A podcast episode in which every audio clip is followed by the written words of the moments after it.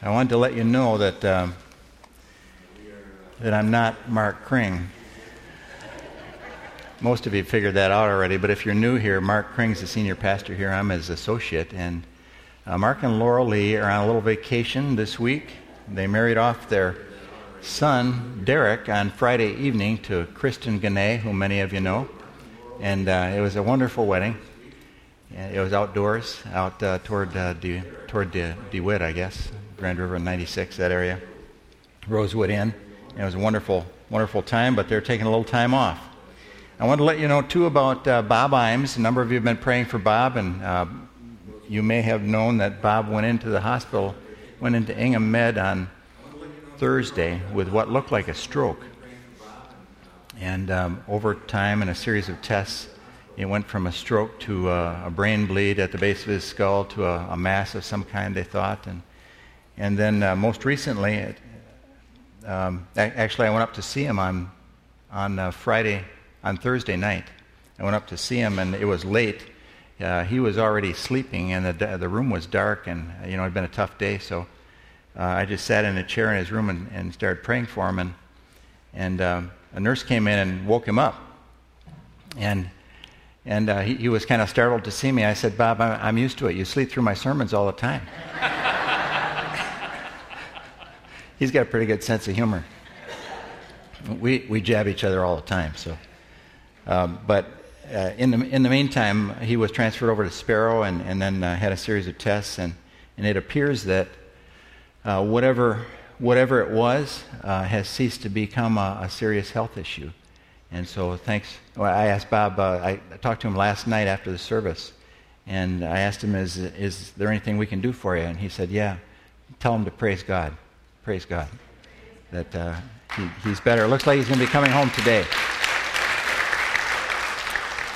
Another uh, one of our sisters in Christ here, Melissa Carr, uh, whom some of you know, uh, Kevin and Melissa Carr, and their two young daughters attend here. And uh, Melissa's going to surgery for breast cancer tomorrow. And uh, she said, I talked to her just before the first service. She said it's going to be a six to nine hour surgery, it looks like, and sounds like quite an ordeal. So uh, she's trusting God for whatever He has for her, and I'd like to pray for her and, uh, and Bob right now uh, as, a, as a group, and I pray that you'd carry that forward tomorrow as well as Melissa's in surgery. Father, we thank you for the fact that uh, you not only care for us when we pray, but you care for us every moment of every day. And, and Lord, I, I just uh, thank you and praise you for what you've done in, in Bob's life. You are the great physician. You intervened in his situation, which looked plenty grim at one point. And uh, now it looks like he's coming home today. We thank you and praise you for, for uh, intervening and bringing him healing and restoring him to health. And, and uh, tomorrow for Melissa, Lord, we, we pray that you'd strengthen and encourage her. Um, as King Jehoshaphat said in 2 Chronicles 20, Lord, we don't know what to do, but our eyes are on you. And Lord, I pray that her eyes would be on you and that her trust would be in you tomorrow. I pray that you'd intervene supernaturally there, that you'd guide the physicians involved and um, bring them wisdom and understanding that they need. At the same time, that you'd intervene supernaturally in that situation and eradicate that cancer from her body, and that you'd bring her uh, complete healing and restore her to health once again. I pray that you'd give her uh, that peace that passes all understanding, uh, that, that goes beyond anything that we can muster up as human beings. You told us in, in Corinthians, or excuse me, you told us in uh, Romans 15 13 that you are the God of hope and that you minister your joy and peace to us by your Holy Spirit as we trust in you.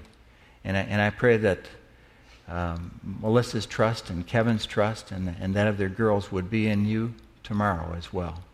And, and that you would deliver for them, Lord, and, and that uh, the faith of God's people, too. We know that you move in response to the prayers of your people. And we pray that as we lift her up in prayer, that you'll intervene there and bring her healing and restore her to her family healthy once again. And, and we thank you for all that you do in our lives in that way, Lord. And, and uh, we thank you and praise you. And uh, we ask these things in the powerful name of our Lord and Savior, Jesus Christ. Amen. Well, I could relate to what Michael said uh, because I got busted in uh, church when I was a kid for whistling in church by the Sunday school superintendent. And then when I was a little bit older, I rode a motorcycle on Sunday and didn't wear a tie at the right time, so I, I almost got myself arrested, seems like. Uh, seems like David was criticized for his lack of dignity, too, in, uh, in dancing down the street uh, one time. So, King, King David, that is. I want to talk with you today about the penetrating power of, uh, of God's Word and how it plays itself out in our lives. I want to share with you, as an example, uh, a, story about a Filipino man named Nard Pagyao. He writes that in March of 1956, when he was about six, a tall, pale white man stumbled into my home village of Dibagat in the northern jungles of the Philippine island of Luzon. The man didn't speak our language, so the elders tried as best they could to ask, Why are you here? He said, I've come to learn your language. I'd like to write it down and give you God's word in your language. Who is your God? The elders asked. He's the God of heaven and earth. The man answered. He's the creator of the universe. He created you too. Is he powerful? The elders probed. More powerful than the spirits that have controlled our lives since the beginning? Is he more powerful than our ancestors, the, the headhunters?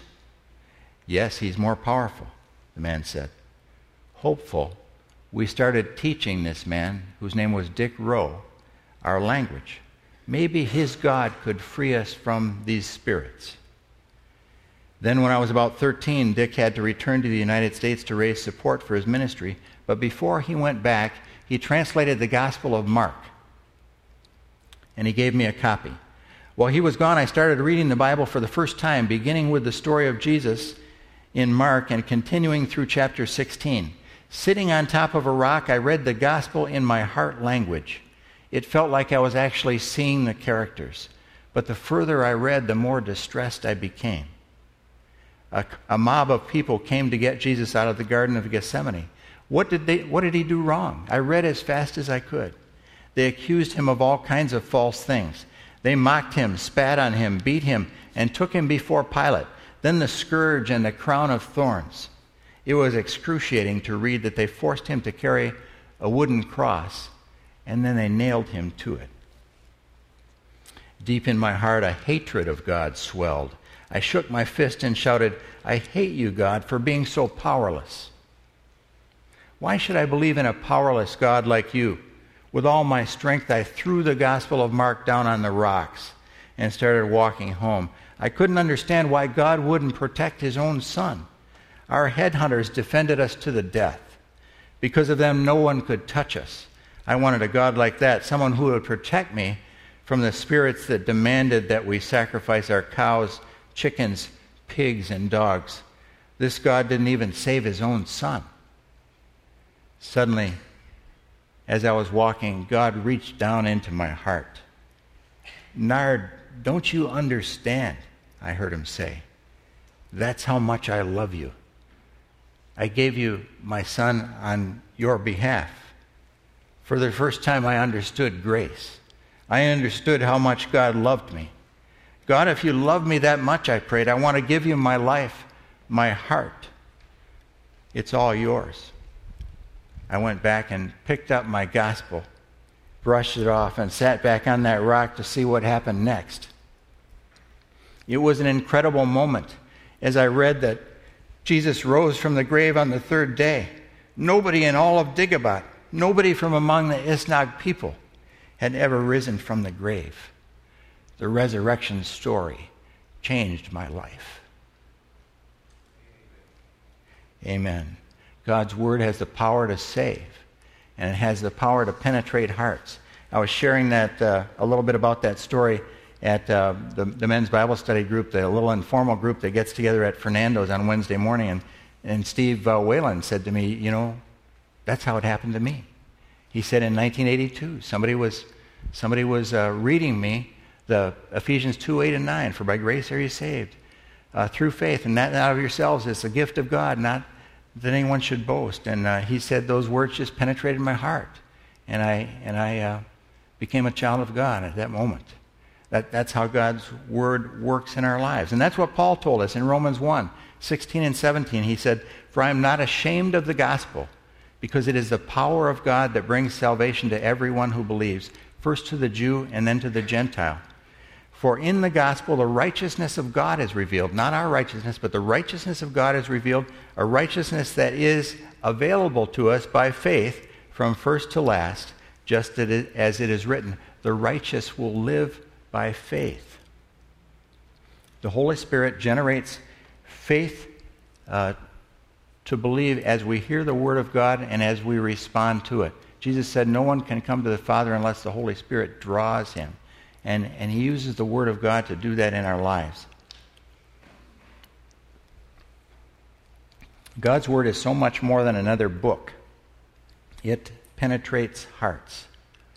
The writer of the Hebrews tells us that in, uh, in Hebrews 4 12 and 13. He says, For the Word of God is living and active, sharper than any two edged sword, piercing as far as the division of soul and spirit, of both joints and marrow able to judge the thoughts and intentions of the heart. And no creature is hidden from his sight, but all are naked and exposed to the eyes of him to, mu- to whom we must give account. So the Word of God penetrates our lives not only at the point of salvation, but uh, as we get into the Word of God on a day to day basis. It, it penetrates our hearts, it cuts away at the false motivations, the false intent, at, at the sin, at the thoughts that aren't godly thoughts. It strips away everything that is of the old man, the old person. And, and it clears the way for God to reveal his Son, Jesus Christ, through us. And, and that's the power of the Word of God in our lives. And that's the way it acts as, as a, a piercing agent, sharper than any two edged sword in, in, our lives. Well, what, uh, what does the Bible have to say about itself? How can we trust the Word of God? Well, um, it says, first of all, that the Bible is not man made. The Bible uh, testifies about itself. It says that in, uh, in 2 Peter 1 20 and 21, that uh, Peter says, Know this, first of all, that no prophecy of Scripture is a matter of one's own interpretation. In other words, we didn't just make this stuff up.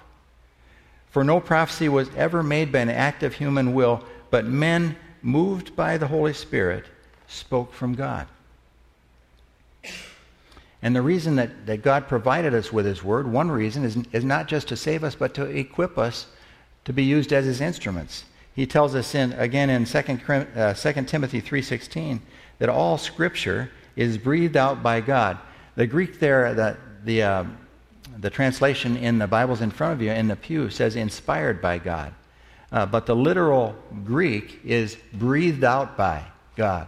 God breathed into, into uh, about 40 different authors over a period of 1,500 years. He breathed into them his intent for the Word of God, and they wrote it down. And, and that's how we have the Word of God. All Scripture is breathed out by God, and this is what we can do with it in our lives. It's profitable for teaching, for reproof, in other words, for bringing somebody up short when they're headed in the wrong direction, for correction, for training in righteousness, that the man or woman of God may be competent. Some other translations are, are adequate or complete, that the man of God may be competent, equipped for every good work. So, the purpose of that, once we come to faith in Jesus Christ, the purpose of the Word of God in our lives is for God to equip us and sharpen us as His instruments so that we can be used to accomplish His eternal purposes.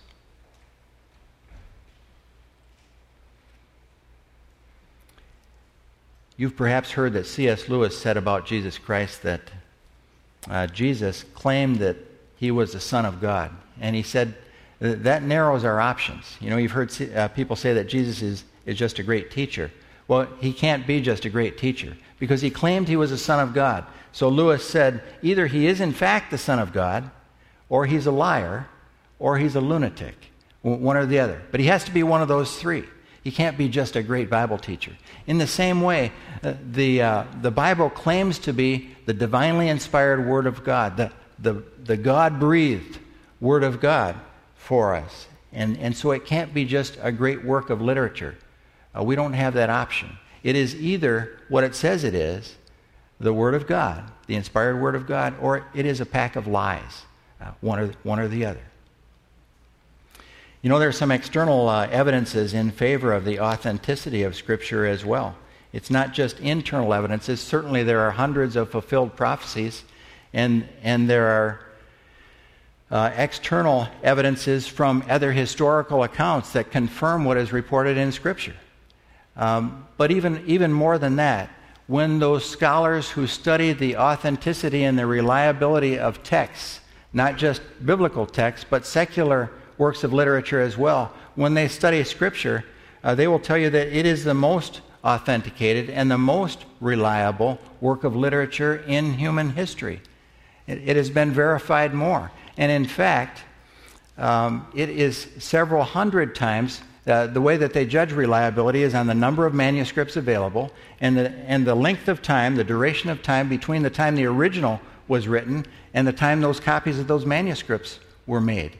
And on the basis of those criteria, the, the Bible is several hundred times more reliable and uh, able to be authenticated than are the great works of history like like the Iliad and the Odyssey by, by Homer, for example, that are, have been well accepted for centuries. It's, it's much more reliable and authenticatable than uh, that work is. Maybe some of you have the Iliad on your nightstand right now for a little light reading in the, in the evening.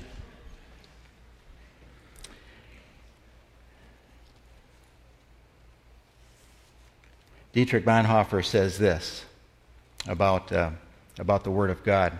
He was a Lutheran pastor who was martyred by the Nazis in 1945. He says, Because I am a Christian, therefore, every day in which I do not penetrate more deeply into the knowledge of God's Word in Holy Scripture is a lost day for me. I can only move forward with certainty upon the firm ground of the Word of God. And as a Christian, I learned to know the Holy Scriptures in no other way than by hearing the Word preached and by prayerful meditation. The Holy Spirit uses the Word in our lives to bring us to a place of, of competence as followers of Jesus Christ so, so that we're equipped, so that we have the tools that we need to be used as instruments of God uh, to accomplish His eternal purposes in the network of relationships that He's brought us into in His divine providence. So the, the Bible is not man made, it's literally the Word of God. And, and then the, the Bible guides us with absolute truth in a culture that is a sea of relativism. Relativism very simply means that truth can be whatever you want it to be. There's no absolute truth. Our culture right now is not in favor of absolute truth. That's not very popular. No right and wrong, and uh, right is whatever happens to work for you in the moment. Uh, but absolute truth is, has kind of fallen out of favor. And relativism allows people to, to be their own gods. Uh, one of the most fundamental questions in life is Is God going to be God in your life, or are, are you going to be God in your life? And uh, relativism allows you to be God in your own life. And if you're your own God, you can do whatever you want. You can live life whatever way you want. And you can call good whatever you want. Good can be, right can be uh, whatever makes you feel good, uh, whatever makes you more money, whatever gets you what you want, whatever certain behavior works for you. That, that can be right for you. You see, it's all, it's all relative if you're a relativist. But God cuts through all that stuff with His absolute truth. Most of the people that I meet that call themselves atheists aren't honest atheists. They, uh, they don't have a well defined, when I get to talking with them, then I want to argue a little bit, they, they don't have a well defined philosophy of atheism, like an honest to goodness atheist. Uh, what, they, what they really mean when you cut through some of the stuff is, I want to be my own God. In other words, I'm afraid that if I acknowledge there's a God, then he might have an agenda for my life that's different than my agenda. And, and so I, don't want to acknowledge that. And, and so I'm going to be an, an atheist. And, th- and that works until you have a life threatening illness or some other major setback in your life, and then, then God brings you to your knees. But that relativism is why it's not politically correct anymore to label certain behaviors as sin. It's not really polite to talk about. You won't be, uh, you won't be a popular person at parties if you talk about sin. Uh, sins now are, are labeled as merely alternative lifestyles or uh, individual preferences. But Isaiah warns us about that. He says, Woe to those who call evil good and good evil, who, who put darkness for light and, and light for darkness in Isaiah 5.20. Well, God shapes our worldview by bringing absolute truth to bear on the decisions about life. Psalm 119, 160 says, God, the sum of your word is truth. Every one of your righteous rules endures forever. You see, the thing about God's absolute truth is it is timeless. It, it was true yesterday, it's true today, and it will be true tomorrow and forever. God's uh, truth, God's principles and values don't shift like the values in our culture shift over time.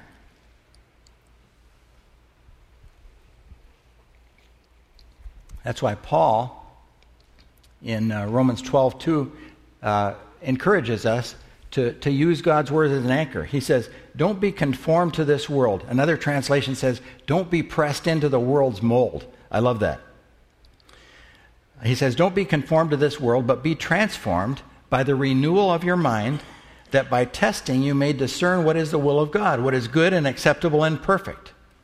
God's word re- renews our minds by exchanging God's thinking and God's values for those, of the culture. If we're never in God's Word, we will be shaped and molded by the culture around us. Our values will become those of the culture. And uh, that's not where God wants us to be as His children. We'll lose our distinctiveness. God's Word explains uh, truth about how life is supposed to work. For example, some of the big questions in life Who is God? That's one of the big questions. He tells us in Isaiah 40, 28, Have you not known? Have you not heard? The Lord is the everlasting God. I'm going to ask you four things about God that we learned from this passage. Have you not known? Have you not heard? The Lord is the everlasting God, the creator of the ends of the earth. He does not faint or grow weary. His understanding is unsearchable. What do we find out about God here with regard to time? Yeah, I'm sorry? He's everlasting. He's eternal, right? He, he was always there. He will always be there. Time is an artifact of creation. Time will no longer exist in this sense. It will be irrelevant when we get to heaven and we live with God. So he, he's, uh, he's an eternal God. And, and what has he made? He's the creator of everything, including us. He wrote the owner's manual, right? Uh, and how often does he get tired? Never. He does not faint or grow, near, grow, grow weary. And uh, what is his relative IQ compared to us? yeah. Yeah, exactly. His understanding is unsearchable. We can't figure it out. Note to self He's God, I'm not. And I have to keep reminding myself of that from time to time. Well, what do we, what do we, uh, what do we learn from Dr. Francis Collins? Maybe you are familiar with his name, but Dr. Francis Collins is a world renowned geneticist. He was the head of the, the Human Genome Project that mapped the structure of DNA. He's obviously a very bright guy, but he described himself at one point in his life as an obnoxious atheist. He was already a physician, but he was uh, doing his doctoral work in quantum physics. Those people make me sick no, I'm just kidding. He's one of these guys who's just scary smart. And, uh, and certainly he was wise in his own eyes at that point in his life. He described himself as an, uh, as an obnoxious atheist studying quantum physics who thought that science could explain everything. Science was his God. That was until he was confronted by one of his elderly heart patients, uh, a, a woman who was in great pain, but told him how much her faith gave her comfort. And she says, By the way, doctor, what do you believe? he said it was, it was a moment of truth. He, he said his face grew red and he was embarrassed, and for once he was speechless. He didn't, he didn't know what to say because he didn't know what he believed. Uh, but that began his spiritual journey. Now, let me step out of Francis Collins' story for just a second to point something out to you that God uses you and I every day in that way to speak a word of truth into somebody else's life. Here was a woman uh, who was one of his patients. Uh, she didn't go in there with a, an intent to do any evangelism. She just spoke out of her heart that the comfort God was giving her as a result of, of her faith. And God's Holy Spirit used that in his heart to open the door of his heart and begin his spiritual journey. And that's what we need to be alert to the prompting of the Holy Spirit in our lives, in all of our networks of relationships. You see, God can use a word like that to change the whole trajectory of another person's life for eternity. And we need to keep that in mind. Now, back to our hero. Francis Collins' next stop on his journey was a small town Methodist pastor. He says, he says he, asked, he, he arranged an appointment with this old pastor, and he asked him a number of what he called blasphemous questions. And, and then uh, the, the old pastor was patient with him, but, but he said, You know, I think you should read this book. And he gave him a copy of Mere Christianity by C.S. Lewis. Collins wasn't optimistic, but this is what he said. He said, Within the first three pages, I realized that my arguments against faith were, against faith were those of a schoolboy. His next stop was one day when he was hiking on a beautiful fall day in the Cascade Mountains. He turned a corner and encountered a, a, a majestic frozen waterfall several hundred feet high in the sunshine. He said he dropped to his knees in the wet grass and accepted this truth that God is God, that Christ is his Son, and I'm giving my life to that belief. Amen. Dr. Francis Collins went on to map the genetic structure of DNA as the head of the Human Genome Project. He was so amazed by the complexity and design of the code within our human cellular DNA that he called it the language of God. And if you remember the press conference that uh, President Clinton and uh, Dr. Collins had together at the National Institutes of Health, uh, Bill Clinton called it the language of God. That is that is DNA. And Collins wrote a book by that name. He describes the, the genetic information in a single human cell as consisting of 3 billion individual characters arranged in a sequence of four character cryptographic codes. He, he said if a, a person went to read those codes out loud at, at the uh, at the speed of three characters per second, it would take a person 31 years to read through the, the code in, in a single cell. If you printed that code out on a on an 8.5 by 11 paper, paper with normal fonts and normal size margins, it would create a tower of paper as high as the Washington Monument. Wrap your mind around that for a minute. Now, does that some, sound like something that, that occurred from random mutations over a billion years or so? Not hardly. There's an intelligent designer at work.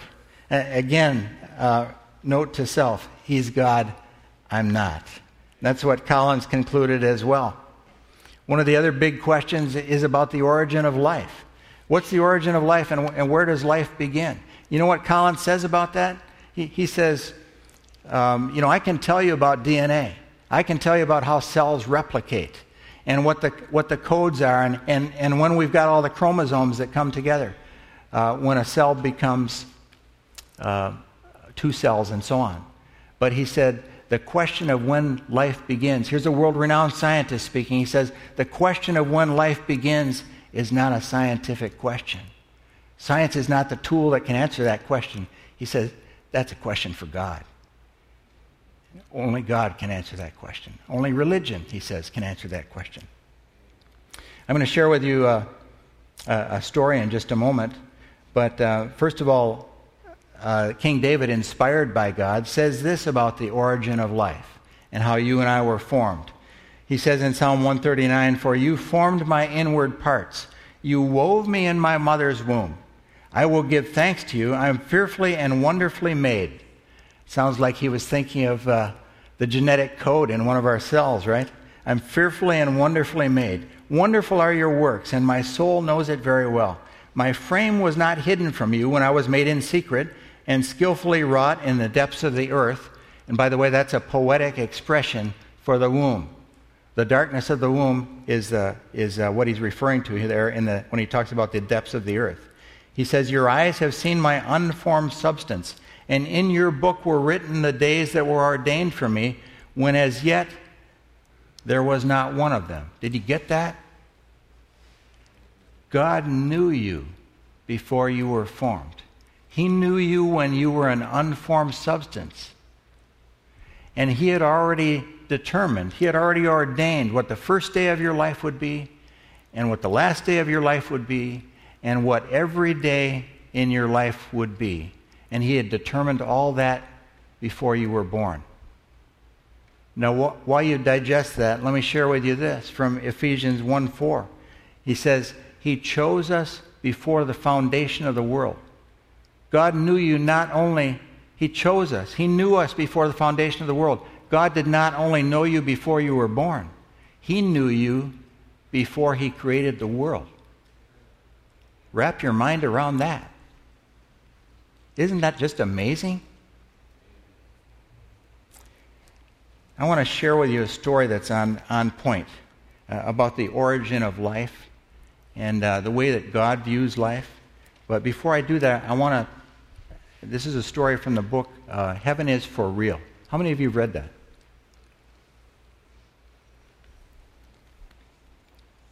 Some of you know what I'm going to talk about then. But this is a it's a New York Times bestseller. And uh, this, this uh, young man, uh, Colton Burpo, that the book is about, has been on a number of uh, interviews as well. You could probably Google his name and bring up uh, some of the interviews that he and his family have been involved in. But uh, his father, Todd Burpo, is a pastor in a small town in Nebraska. His wife is Sonja Burpo. And their, their son is, is Colton Burpo. I think he's about 12 now. This happened when he was three or four years old. And when he was three or four, he, he made what, and, and I, what I wanted to share about this story is that, um, that none of these stories, uh, whether it's Francis Collins' account of his coming to faith or whether it's Colton Burpo's story of what he experienced, uh, none of them carry the weight or the authority of Scripture. What Scripture tells us in uh, 1 John 4, for example, is that we need to test the spirits. We've been given the Holy Spirit so we can help determine the authenticity of the things that we hear and read about and the accounts that people share with us. And so we have to do that with this as well.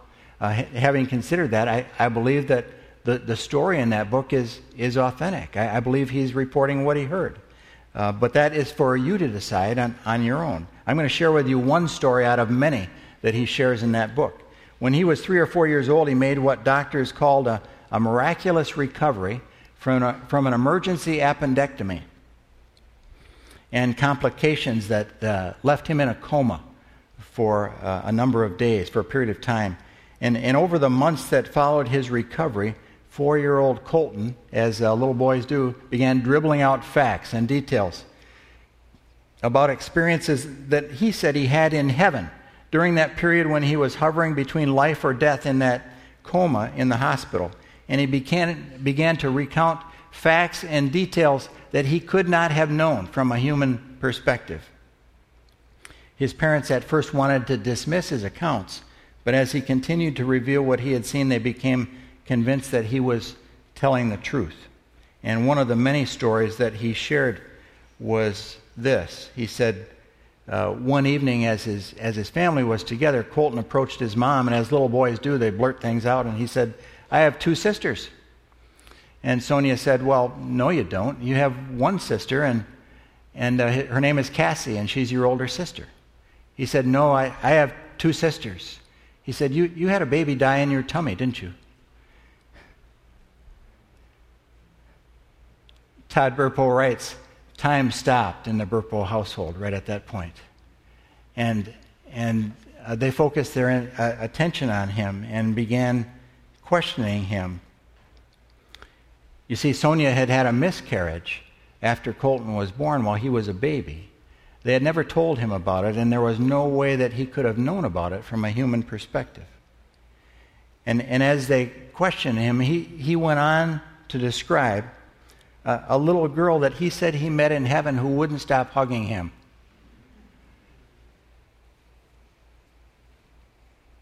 She said that she was his sister. They asked what she looked like. She said that she was his sister and that she died in, in her mommy's tummy. And, and when, they, when they asked, what did she look like? They, uh, he said, well, she looked like Cassie, except she was smaller and, and she had brown hair. When they asked her name, Colton said she didn't have a name because you guys didn't name her.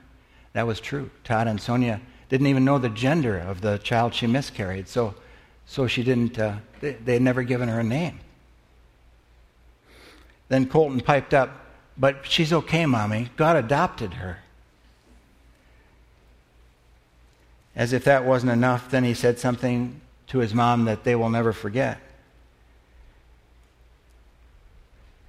She said she can't wait for you and Daddy to get to heaven. I have a word for you. Moms and dads and sisters and brothers who've endured the same kind of pain. From what I read in Scripture, there is someone you haven't met yet who can't wait for you to get to heaven. Now I'm going to ask the question that all of you are thinking Is it possible that all the other babies who were forever reason unwanted here on earth? Is it possible that they're being loved and cared for by God in heaven? All I know is what I read in Scripture about God's character. 1 John 4 says, God is love.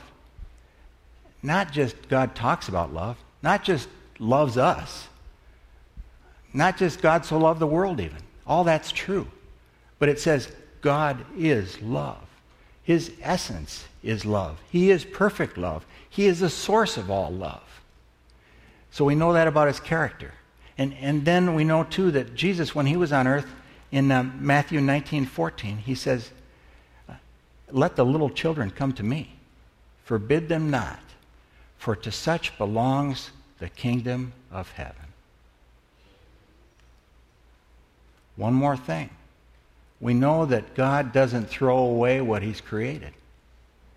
We know that God redeems what He's created. Is it possible that uh, all the little ones who were never allowed to know life here will know life with God in eternity? I think that is consistent with the character of our God.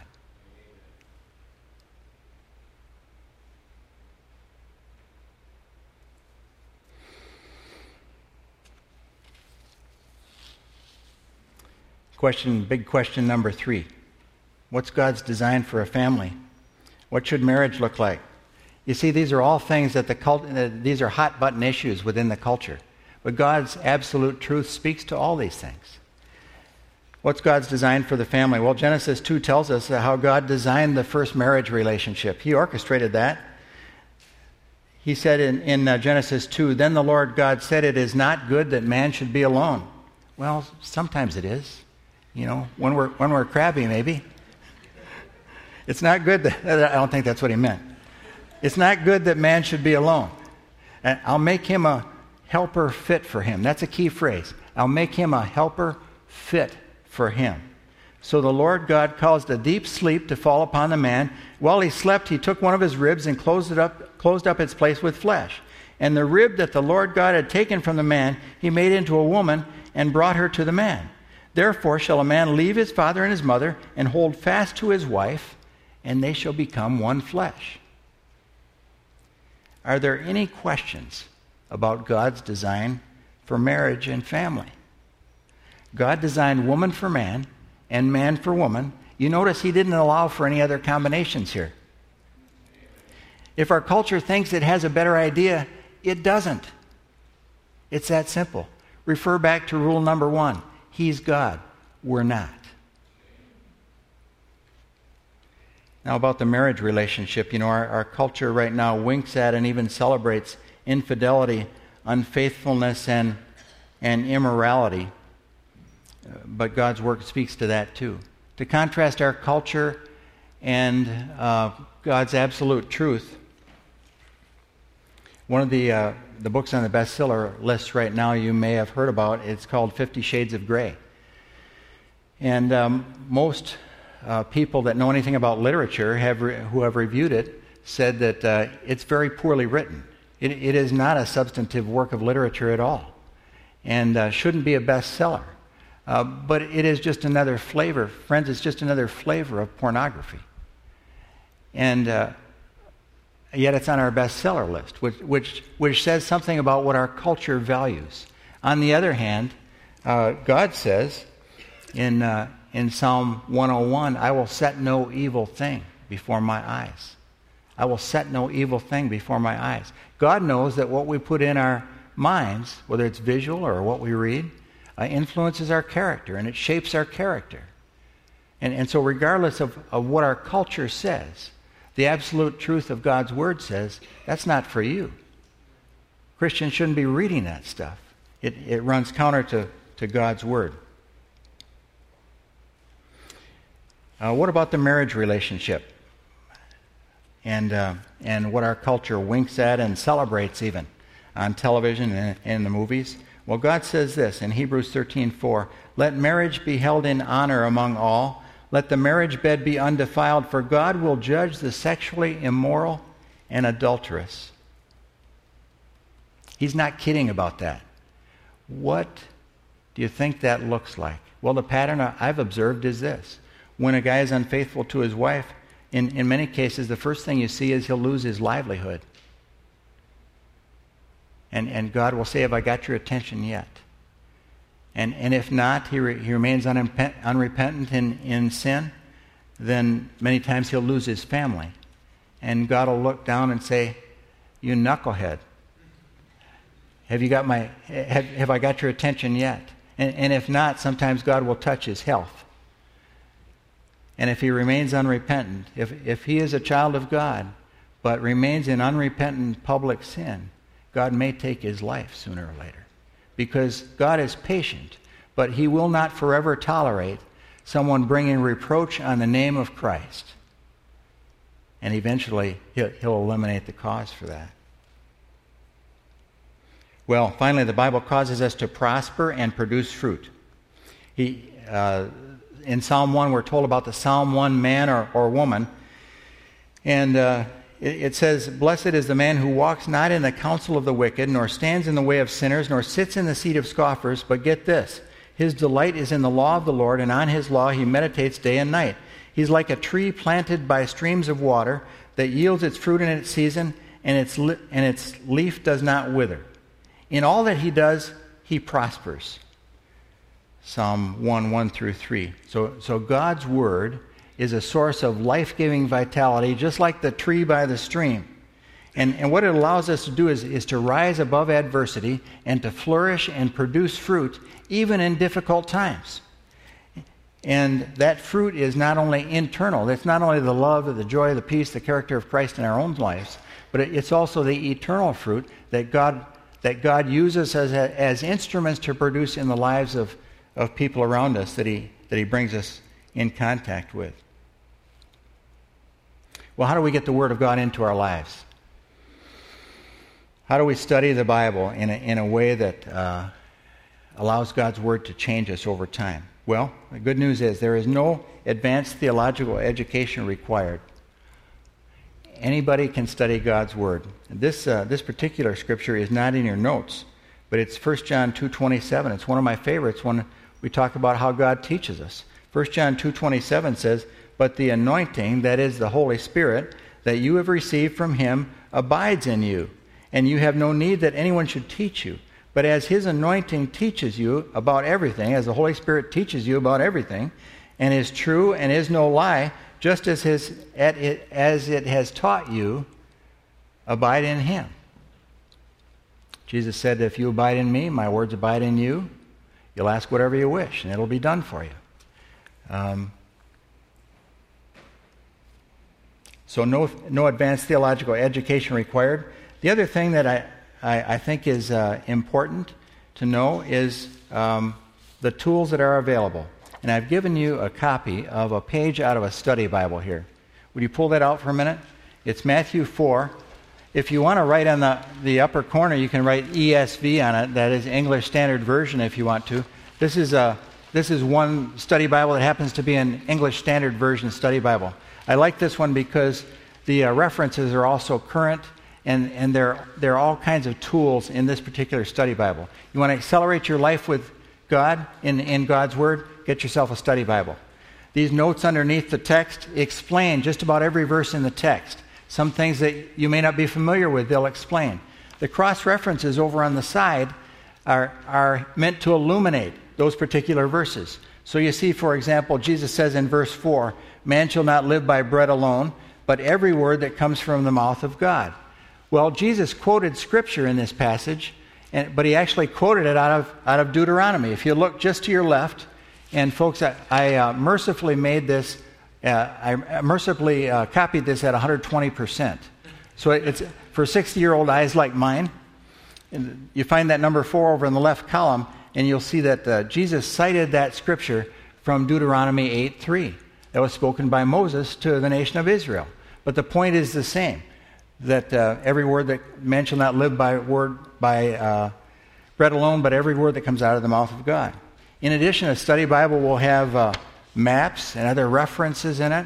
It will have a concordance in the back that will allow you to do topical searches on faith or on grace or anything else. And the, uh, the NASB, which we have in the pews, the New American Standard Version, is a, is a fine version as well. Some of you use NIV the New International Version. That, that also is fine. The, the, uh, the NASB and the uh, ESV, the English Standard Version, are over on the, the word for word translation side. That is, scholars value those because of the accuracy, the faithfulness to the Greek. Uh, the NIV, on the other end of the spectrum, is a thought for thought translation. So it's much more readable, but what you trade off for that is the accuracy when compared to the, the individual Greek, Greek word. But find a study Bible that works for you and, and use that. Uh, one more thing that I'd suggest to you as a tool this little resource right here, How to Study the Bible, is a great little primer on, on how to look at the Word of God and learn from it. It's a quick read, and uh, today and today only, it's available at the back of the auditorium after the service for a buck. If you have a buck, you can own one of these and you will like it. It, it, it is a great tool for accelerating your progress in, in the Word of God. If you don't have a buck, you could borrow one from one of these people up in the front row, probably.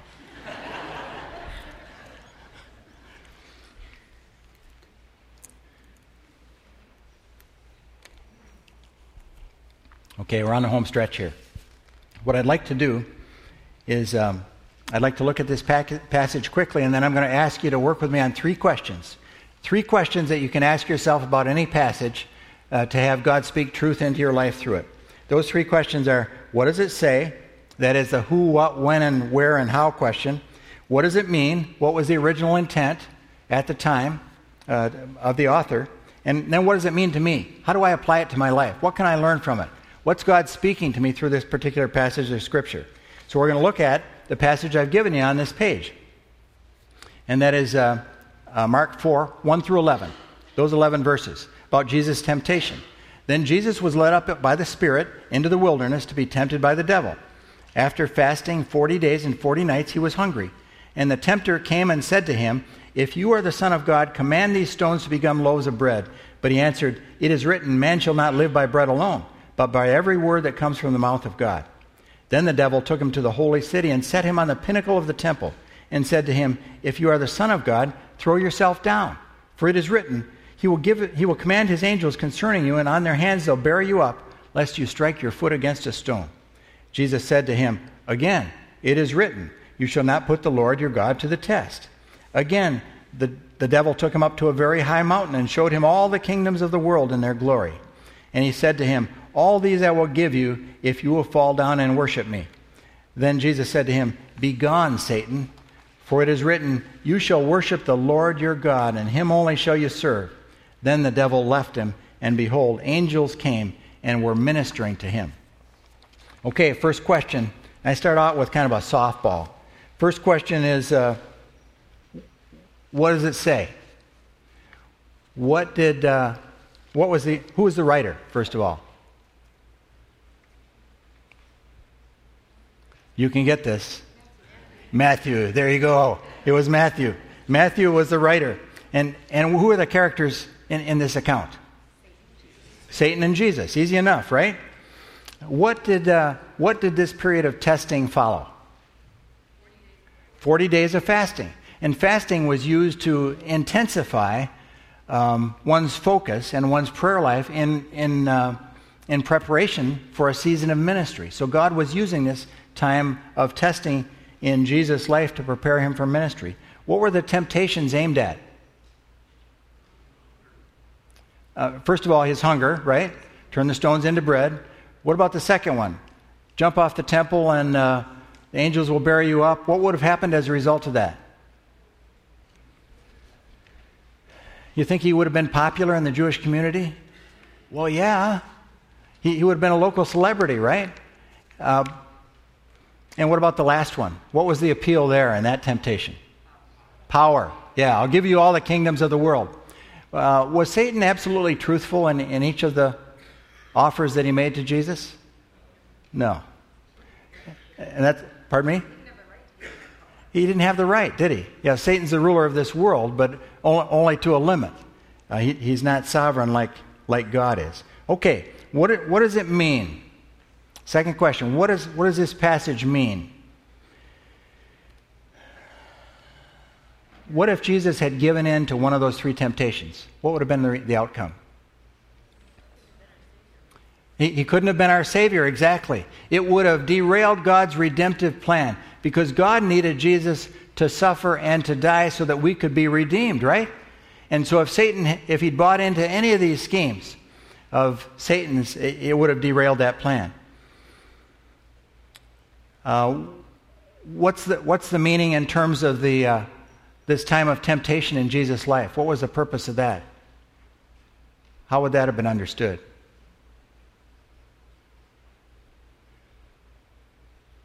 Why did God, uh, does, God uh, does God allow people to go through temptation? Yeah. James says, God tempts no man, neither can he be tempted, right? But he allows us to go through periods of temptation doesn't he? So this was a period of testing in Jesus' life to prepare him for ministry. It was the first in a series of spiritual battles that Jesus had to win on, on the road to redemption. And, and he knew that. He knew what God's purposes were. Okay, let's jump to uh, what does it mean to me? What truths can you pull out of this passage that you can apply to your life, uh, that, uh, that God can speak truth into your life and, and change you incrementally? What, what can we learn from this passage? I'm, I'm sorry?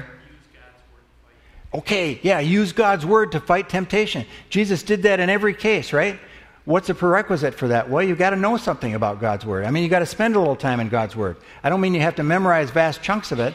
The Holy Spirit, but if you're in God's word from day to day, the Holy Spirit will bring that passage to mind that you need at that particular moment. Uh, also, in regard to, to battling temptation, God tells us a couple things. First of all, He says that if we resist Satan, he'll flee from us. James 4 7 says, Submit yourselves therefore to God, resist the devil, and he will flee from you. We can overcome Satan. Jesus says, Greater is he that is in you, that is the Holy Spirit. Greater is he that is in you than he that is in the world, that is Satan. So uh, we've got the big dog in our corner in, in terms of beating Satan. We can overcome Satan. And, and the second thing that God tells us is in uh, 1 Corinthians 10:13. No temptation has overtaken you, but that is that has overtaken you that is not common to man. God is faithful. He will not let you be tempted beyond your ability, but with the temptation he will also provide the way of escape that you may be able to endure it. So what do we know about temptation that God allows to come into our lives? What do we know about it on the front end? Yeah, God is greater, and, and that we can escape it, right? That, that God has provided a way out, that we can overcome that temptation in the, in the power of, of Jesus Christ. Not, not in our own power, but in the power of Jesus Christ. And, and the third thing, the thing that jumped out at me was the statement that Jesus made about man not living by bread alone. Man does not live by bread alone, but by every word that comes from the mouth of God. The Bible, folks, is our source of life. Once you, uh, when, when you and I are born, we are spiritually dead. We have no life with God because we're born into sin.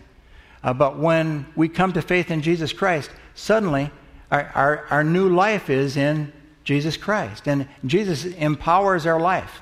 And, and so we see in 2 Corinthians 5.17 that if any man is in Christ, he is a new creation. The old has gone, the new has come. You see, we have, we have new life. Paul says in, in Galatians 2.20, um, I have been crucified with Christ. I no longer live, but Christ lives in me. And the life I live in the faith of the Son of God, I, I the, the life which I now live, I live by faith of the Son of God, who loved me and gave himself up for me. So, see, Christ empowers our life, but the power comes through the Word of God. And God uses His Word in our lives every day to, to empower us and, and to change us, transform us into the image of Jesus Christ. That's why the Word is so important in our lives. And some of us are suffering from spiritual malnutrition. If, uh, if God's Word is the source of our life, and, and Jesus is living out His power through our life, and we are not taking in the Word of God from day to day, uh, then we're going to be starving ourselves. We're going to be uh, suffering from spiritual malnutrition. So we need to focus on the Word of God and uh, let, out, let Jesus live His life out through us in, in power. God equips us through that. One final example setting your sights on God. In a, in a previous career, in a previous lifetime, I was a state policeman, and one of my jobs in the state police was as a firearms instructor. I taught young troopers to shoot. And uh, as a firearms instructor, I learned to read targets. And so you could see by the pattern of shots on a target what the person was doing wrong in, in terms of their, their shooting, their approach to shooting. And, uh, and most often with new shooters, what we would see is that, is that the, the pattern of shots on the target would be broad, it would be all over the map and they would be spread out all over. And, and that's because the person, when they start to shoot, it, it's almost uh, um, uh, a natural reaction is to try to hold the weapon out in such a way and focus on the target way out there. Hold the weapon out in such a way you, you think you got it just under there, and you, and you jerk the trigger, and the shot goes wide. And it's, it's because of an improper focus, you see. They're focused on the outcome. They're trying to artificially produce a, an outcome way down there, but they're not paying attention to what's happening here. And, and what I had to do as a coach was come alongside that person, and I'd literally whisper in their ear. I'd stand alongside them as they were shooting, and I'd say, Focus on your sights. You see, the important thing was the alignment of those sights, getting, getting the sights lined up, and that the focus of their eye was on those sights right here at the end of their arm and, and not out there. You needed the focus of their sights to be, the focus of their eyes to be right here on the sights. So that was sharp and in focus. And so the target was blurry in the background and, and out of focus. And, and as they began to learn how to focus, and as I talked to them in their ear while they were shooting, and as they learned how to focus, you'd watch that pattern come in and come in and come in and, until there was a nice group in the center of the target. Well, you know, it's the same thing in our Christian life. Sometimes we try to produce, we try to produce results for God. We say we're going to do things for God. And, and so we worry about those outcomes way down the road. What God is saying to us is, I, I called you human beings, not human doings. You need to focus on being in relationship with me first. You, you need to align your heart with my heart by spending time with, in my word. Learn, learn about me. Learn to know God and, and learn how I work in your life and I will produce the outcomes in your life. The word produces fruit, the parable of the sower says. We don't have to work to produce fruit. The word will produce fruit in our lives if we incorporate it in our lives. So, so our focus should be right here on God, on His word, aligning our hearts with His heart through time in His word. And God will worry about everything else. He will produce the outcomes that He has purposed in our lives as we spend time with Him, getting to know Him and His Word. That's the most important thing for this life and the next. Let's pray, shall we? Father, we thank you for all that you've done. Lord, we just can't even wrap our minds around how great a God you are. And, um, and I'm mystified, frankly, by why you love us so much. I suppose you'll explain that to us someday. But Lord, I, I just pray that uh, you would impress these truths on our hearts, that you'll make us people of your word and people who desire more than anything else to know you and, and to live for you. And we ask these things in the powerful name of our Lord and Savior Jesus Christ. Amen. Thanks for the time, folks. Enjoy the day.